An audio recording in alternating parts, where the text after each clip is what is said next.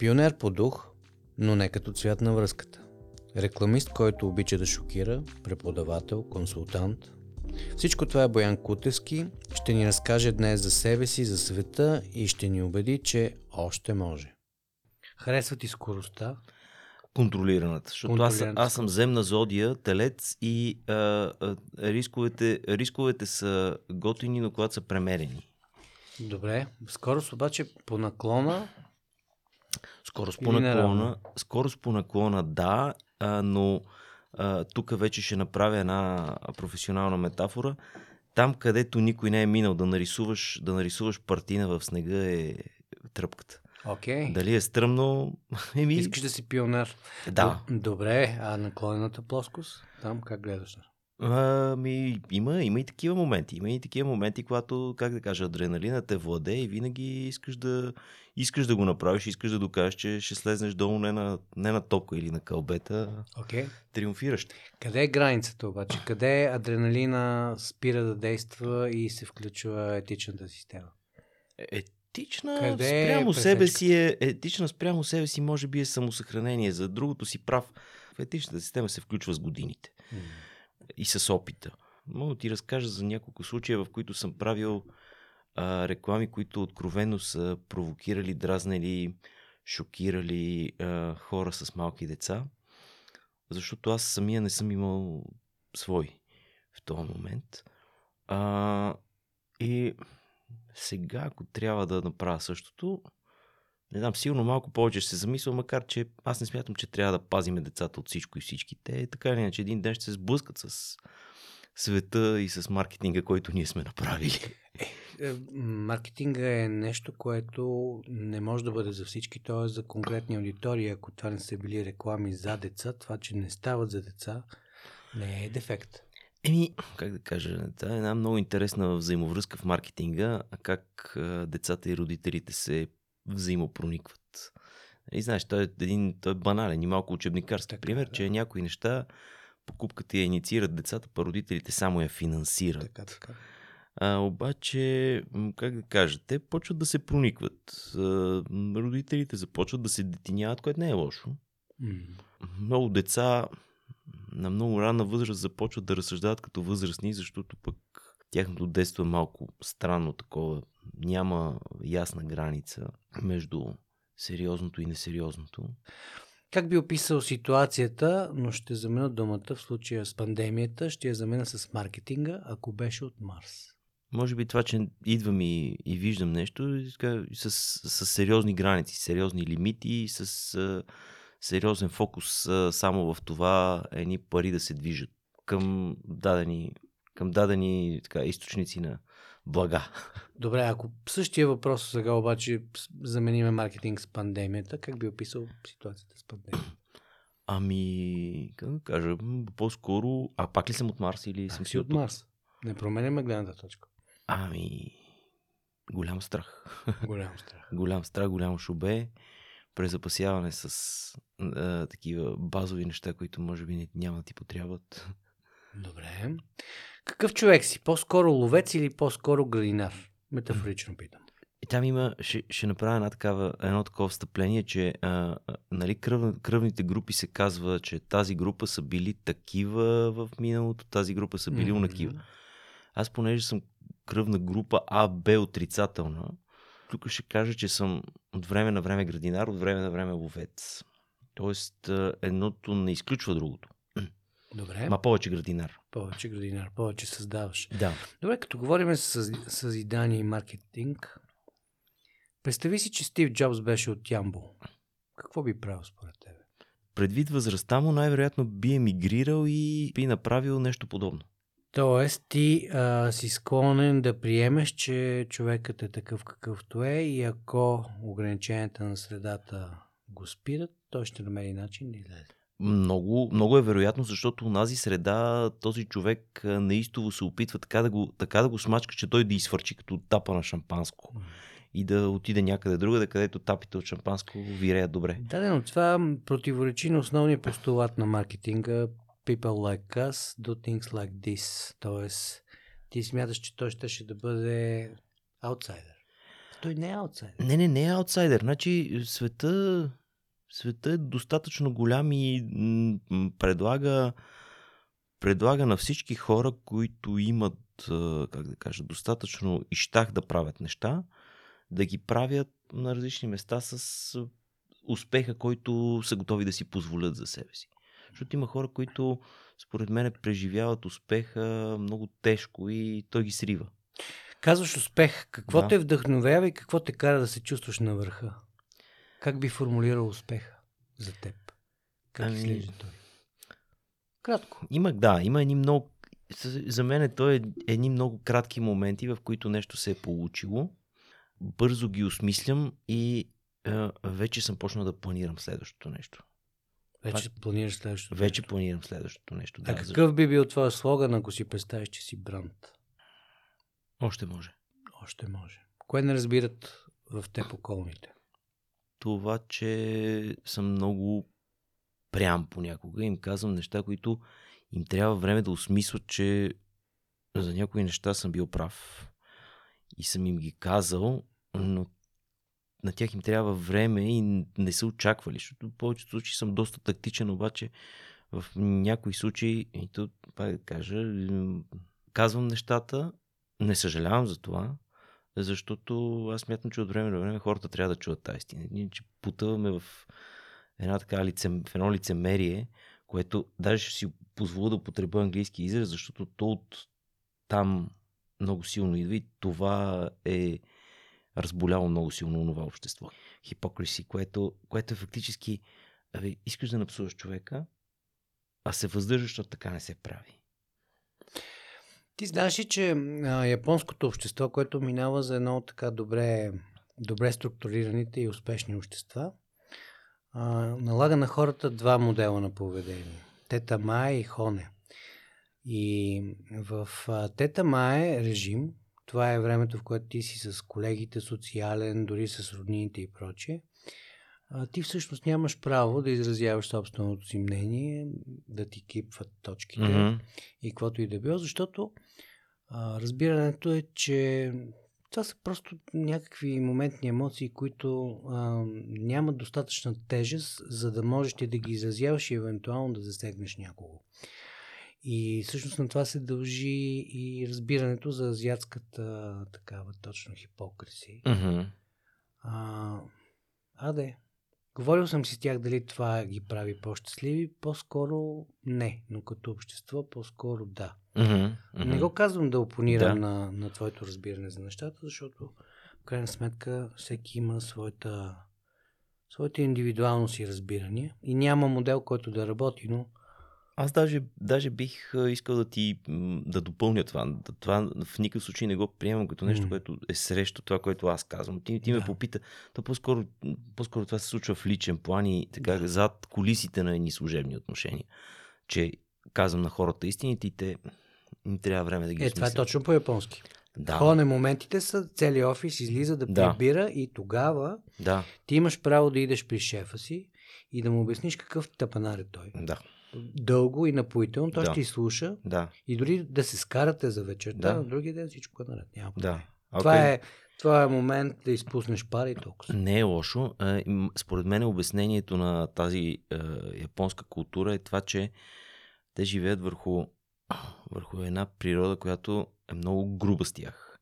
И, да. и ако те не държат обществото, как да кажа, в някакво такова, в някакво балансирано състояние, това означава, че всичко ще се срине. Тоест, ако и природата и хората са толкова нестабилни. Така е, така. Няма спор. да. Добре, а, от 1 до 10 в тази връзка оцени колко странен се чувстваш. Ако едно е най-странен, бе някъде около 4. А едно или Теленор? Мак или Android? Какъв човек си? Сигурно а едно по-скоро. Онова ми е малко едно такова маниерно. Споделям. А другото, което, другото, което е за Mac или Android, честно казано, понеже тук вече трябва мога да се говори от експириенс, не съм изкушен от едното и да пропагандирам срещу другото и да, как да кажа, да, да, да съм сектант да. на нещо си, защото за мен тази технология трябва да ни служи, а не ние на нея. Mm. И от тази гледна точка, все тая. Имам и едното и другото. Разкажи ми за някакъв твой работен проект, който по някакъв начин е променил начинът ти на живота. Може да бъде от времето, когато си бил студент, може да бъде от преподавателска работа или работа в бизнеса. Няма никакво значение. Еми... Ако е имало такъв момент. Има той, как се казва, той даже е текущ. Той даже е текущ този проект, защото, защото е нещо, което тотално е разбило стереотипа на това как се е случвало преди. А, аз се занимавам в момента, едно от нещата, с които се занимаваме, да съм маркетинг менеджер на една агенция за подбор. Това нещо го правя вече година и 4-5 месеца. И а, така на шега на майтап в началото с а, по-скоро с а, големия кеф на експеримента и на това да направим нещо, което не е правено. А, в един момент видях как пазара лекичко започна да завива в моята посока по отношение на тези неща. Освен това от една от един бранд с потенциал вече сме един бранд с а, така, как да кажа, в растеж заради това, което сме направили. И това ми дава страшен хъс да продължа и да измислям нови неща и да почнах много да слушам колегите си, които имат, как да кажа, връщат ме малко на земята, но аз ги много ги слушам и много се съгласявам с тях, защото виждам как продават. А щом те продават, това ми дава възможност аз пък да ги, за някои неща да ги вдигам на моето ниво. Супер, то разкажи ни нещо неочаквано, което сте направили за... неочаквано за теб. Неочаквани две неща мога да кажа. Един от най-посредствените креативи, които сме пускали за една джуниор позиция, а, беше дошъл един човек а, и директно беше казал на колежката, защото тя му казва, да, вие сте нашия кандидат, найме ви, как, как разбрахте за позицията, как дойдохте да кандидат, той каза, видях рекламата, много ми хареса. това беше, да. как кажа, много хубава четка за, за това, което направих. Ще я да питам за комплимент, който са ти правили, но ти... Ето го, да, той, той комплимент е, той комплимент е, той човек го е направил без да, без да значи го прави на мене. Второто нещо, което а, направихме е, че имаме клиент в тази индустрия на три смени, дето е автомобилния кластър, прави разни mm-hmm. електри, електронни части. И в началото тръгваме по стандартния начин. Обяви в Джобса, което тотално нищо не правеше. След което почнахме да ги пускаме в Фейсбук, направихме една екосистема от групи, а, започнахме да, как да кажа, да, да въртим нещата по, по малко по-различен начин и 5 или 6 месеца успявахме с 20 евро на седмица да, да пълним тази бездънна бездънна необходимост на тия хора mm-hmm. да, да имат нови работници. И тук, е много интересно, трябва да кажем, че ние много добре знаем, че тая работа, която им предлагаме, не е готина много, не е добре платена, работодателя също го знае, обаче много интересно е, че те се срещат на едно място, в което за 3 или 4 месеца имат да запушат една дупка хората. Аз първо за тях си мисля. Винаги за тях си мисля първо. А работодателя също запушва една дупка, защото е в такава ситуация. И те се срещат и макар, че тотално не си подхождат, успяват да си свършат работа. И ние, и ние сме фасилитаторите на това, което е много хубаво. Добре, да продължиме така полета на мисълта ти в тая посока. Нещо, което със сигурност с времето човек почва да изтласква от а, съзнанието си. Представи си, че нямаш никакви ограничения и бариери. Mm-hmm. За какво би направил кампания? в работата, която имаш, в рекрутмент маркетинга, в който сега се раздаваш. А... Нищо не те ограничава. Абсолютно еднозначно бих, бих учил хората как да, да култивират в себе си умения, не знания, умения, защото знанията, как да кажа, те са, те са добро нещо, уменията са много важно, важното нещо, което ми се струва, че липсва на много хора. И как да умеят да мотивират себе си да не, как, да не се отказват от работата и да не поставят едни условия, които са топ условия. Има много хора, които пристигат и казват, ти виждаш, че човека, да речем, е млад, има потенциал и му предлагаш някакви условия, той изведнъж казва, а не, аз за тия пари не мога да почна да работя. Аз не искам да върша тази тежка работа, което ако се върнем 20 години назад не беше така. Ако си спомняш, когато ние бяхме млади, ние а, поемахме тези неща, защото искахме този експириенс. Много силно искахме да се доказваме. Сега ми се струва, че тази кохорта от хора, които са готови да направят това нещо, е силно намалява. И бих им казал да, да се върнат към тези неща. Бих се опитал да ги мотивирам и мисля, че би ми се получило. Въпросът е, както ти кажеш, ако, ако няма ограничения, т.е. Да, да успея да им говоря по начин, дето ще ме разберат. Дето не им казвам това, дето си казахме. Казвам им нещо, те знаят, че съм прав, но им е много неприятно да го чуят. Ами сега като чувам а, как си мечтаеш за кампания без ограничения, не мога да не те попитам. Ако трябва твоите съседи да кажат какво работиш, те какво биха казали? Голяма част от тях, между другото, това е реална ситуация, голяма част от тях а, а, не знаят, че съм напуснал преди 4 години академичните среди. Какво е 42 за тебе? Без да правим анализ на книгата. Да. Какъв е смисъл? За какво е цялото това въртене? Добре, добре. Ще се опитам, ще го, ще го кажа така. Преди две години бях на 42. И беше много съдбовна, много вододелна година а, за много неща, които правех, което а, в личен план ми създава усещането, че бе, важен момент е било. в никакъв случай не е отговор на всички въпроси, но беше една година, в която положих положих основите на много неща, които се случват. Ето виж, асоциацията ми е свързана с моята възраст. Много лично го така пречупвам това нещо. За една година написах толкова много неща, които преди това някакси винаги ми се искаше да, да творя в кратка форма. Значи рекламисти и копирайтера твори в кратка форма. В повечето случаи може би има едни хора, които ми казват, добре, ти пишеш толкова добре, защо не почнеш да пишеш книги? Аз казвам, защото абе, не искам. Това е, как се казва, като почна да си измислям и предпочитам си измислям в кратка форма. В дълга форма не обичам да си измислям. В дълга форма обичам да пиша за смислени неща. Избери меню за обяд. Някаква рибка с голяма бира. Окей. Okay. Ако си на мое място, какъв въпрос би задал сега ти на себе си? Ако те затруднява. Какво ще правя в следващите 20 години? Какво ще правиш в следващите 20 години? Ето, какво ще правя в следващите 20 години? Първото нещо, за което се надявам да, да мога да правя е да а, остана по някакъв начин така свеж по отношение на разбиранията си за света. Защото искам да ти кажа, че имало е моменти в последните 20 години, в които съм ставал много консервативен, много закостенял, много, как да кажа, краен в някои неща, след което по някакъв начин това, което ми се е случвало, винаги ми е показвало, че напротив трябва да съм много, много по-отворен, много по-отворен и открит към новите неща. Така че ето това е нещо, което искам да продължа да, да генерирам в себе си.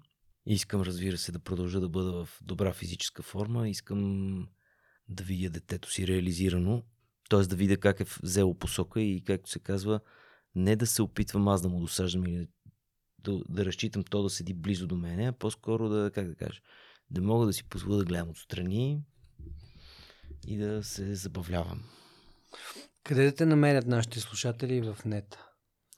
Ами, май основно в Фейсбук, защото, защото голяма част от нещата, които, които правя професионално са там. Разбира се и в LinkedIn, макар че LinkedIn ми е една такава малко закостенява мрежа. Има чисто технологично някои, някои неща, които са по-добри за бизнеса, който правя. Но Facebook всъщност промени много от базовите закони на комуникациите, които сме учили с тебе в преди Кой, 30 на години кой какъв е в, в мрежата. Нали? Това, че едните хора са изпращачи на послания, други са реципиенти. Нали? Помниш тази хубава дума, mm-hmm. че има медии. А, това разбърка картите и направи средата такава, че всъщност всички придобиха малко от задълженията на другите. компаниите станаха малко медии, компаниите станаха малко граждани за някои неща. А, хората станаха, хората са главните редактори на своите, на своите приятели, както и очакват техните приятели да са им главни редактори. Медиите живеят много тежки времена, от гледна точка на това, че преосмисленето на всички тези роли, тях, тя ги засяга много пряко. Тоест, там полето, върху което хората правят едни неща, се свива адски много. Те остават без, буквално без почва под краката. А, нали, рекламният бизнес не е същия. Макар, че се правят едни хора, които пак се опитват да бъдат готини, обаче силно, силно, силно е намаляла, как да кажа, работата, която те специфично могат да правят.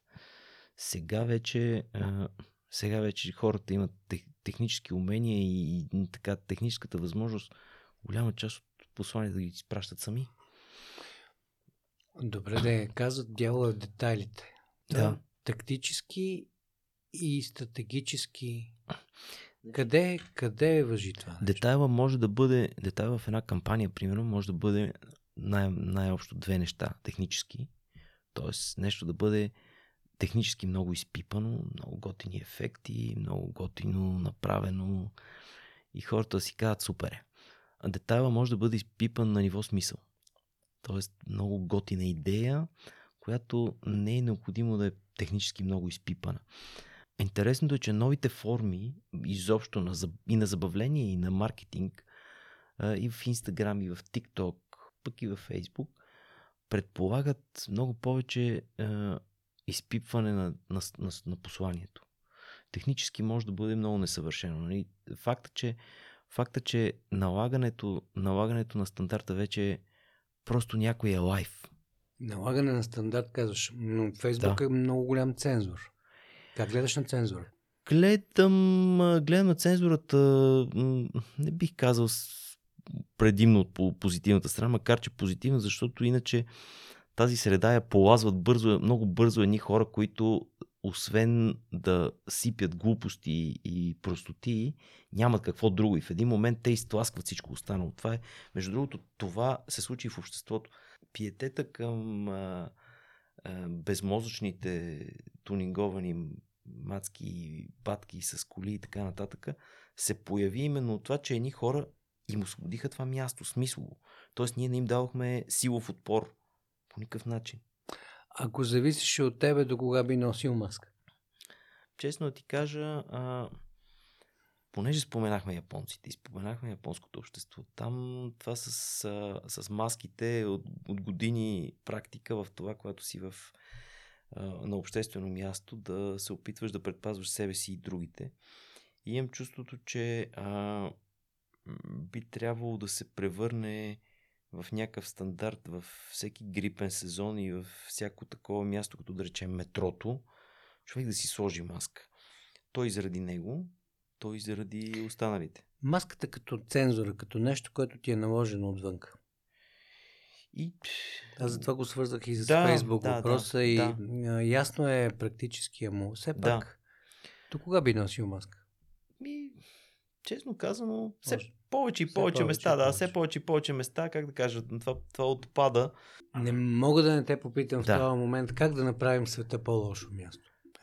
Ами ние... Не е толкова императивно. Ние добре се справяме, както се казва, след като сме, продължавайки да употребяваме лицемерието по, по този начин, гарантирано ще стигнем до там.